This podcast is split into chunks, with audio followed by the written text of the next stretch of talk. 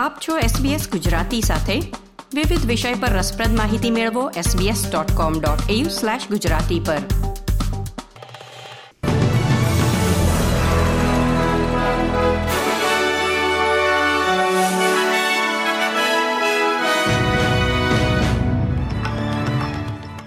નમસ્કાર.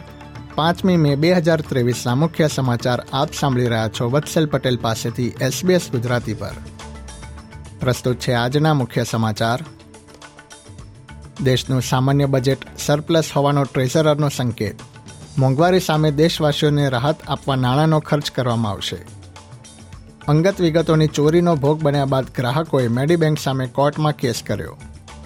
અને ક્વિન્સલેન્ડમાં કોલસાની ખાણના બે પ્રસ્તાવિત પ્રોજેક્ટ રદ કરવામાં આવ્યા.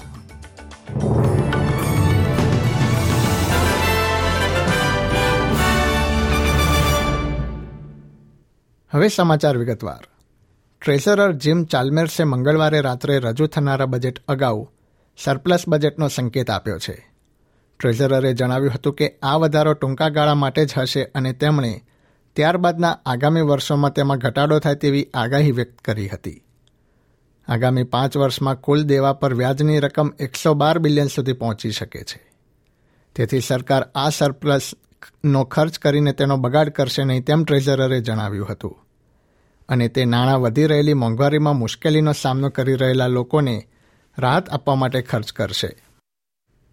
આગામી અઠવાડિયે દેશનું સામાન્ય બજેટ રજૂ થવાનું છે ત્યારે કાર્યકારી વડાપ્રધાન રિચાર્ડ માર્ક્સે જણાવ્યું હતું કે કેન્દ્રીય સરકારે જીવન નિર્વાહ ખર્ચ સામે રાહત આપતી વખતે દેશ પર રહેલા એકસો બાર બિલિયન ડોલરના દેવાને ધ્યાનમાં રાખવું જરૂરી છે. ચેનલ નાઇન સાથેની વાતચીતમાં કાર્યકારી વડાપ્રધાને જણાવ્યું હતું કે આ દેવું અગાઉની સરકાર દ્વારા બે જવાબદારીપૂર્વક કરવામાં આવેલા નાણાકીય મેનેજમેન્ટને આભારી છે. બીજી તરફ વિરોધ પક્ષના નેતા પીટર ડટને રિચાર્ડ માર્સના નિવેદનનો જવાબ આપતા જણાવ્યું હતું કે, તેમની ગઠબંધન સરકારે દેશના અર્થતંત્રને ફરીથી બેઠું કર્યું હતું. તેમણે વધુમાં ઉમેર્યું હતું કે, કોવિડ મહામારી દરમિયાન વિવિધ યોજનાઓ અમલમાં મૂકવામાં આવતા નાણાંનો ખર્ચ થયો હતો અને આ તમામ નિર્ણયો લેબર પક્ષની સંમતિ સાથે લેવામાં આવ્યા હતા. લો ફર્મ સ્લેટર એન્ડ ગોર્ડને અંગત વિગતોની ચોરીનો ભોગ બનેલા ગ્રાહકો વતી મેડીબેન્ક સામે કાયદેસરની કાર્યવાહી શરૂ કરી છે. ઉલ્લેખનીય છે કે ઓક્ટોબર બે હજાર બાવીસમાં મેડીબેન્કના લાખો ગ્રાહકોની અંગત વિગતો બહાર પાડવામાં આવી હતી. આરોગ્ય વીમા કંપની મેડીબેન્ક કેસ કરવામાં આવતા કંપનીને મોટી અસર થઈ શકે છે. કેન્દ્રીય કોર્ટમાં દાખલ કરવામાં આવેલા કેસમાં ફરિયાદી કંપનીએ જણાવ્યું હતું કે મેડીબેંક તથા તેની પેટા કંપની ઓસ્ટ્રેલિયન હેલ્થ મેનેજમેન્ટે ગ્રાહકોની પ્રાઇવસી તથા તેમની સાથે સંકળાયેલા નિયમોનું ઉલ્લંઘન કર્યું છે. ફરિયાદમાં ગ્રાહકોને થયેલા નુકસાન બદલ વળતરની માંગ કરવામાં આવી છે. જેમાં તેમના સમયનો વ્યય તથા દસ્તાવેજો બદલવામાં કરવામાં આવેલા નાણાંના ખર્ચને પણ સામેલ કરવામાં આવ્યા છે. ગ્રાહકો વતી ફરિયાદી સંસ્થાએ તેમને આ ચૂક બદલ ભોગવવા પડેલા તણાવ અને નિરાશા બદલ વળતર પણ માંગ્યું છે. બીજી તરફ મેડીબેન્કે તેમના નિવેદનમાં જણાવ્યું હતું કે તેઓ આ ફરિયાદ સામે લડત લડત માટે તૈયાર છે. શિક્ષણ મંત્રી જેસન ક્લેરે જણાવ્યું છે કે વેપિંગ શાળામાં અભ્યાસ કરતા બાળકોને અસર કરતો મોટો પ્રશ્ન બની રહ્યો છે.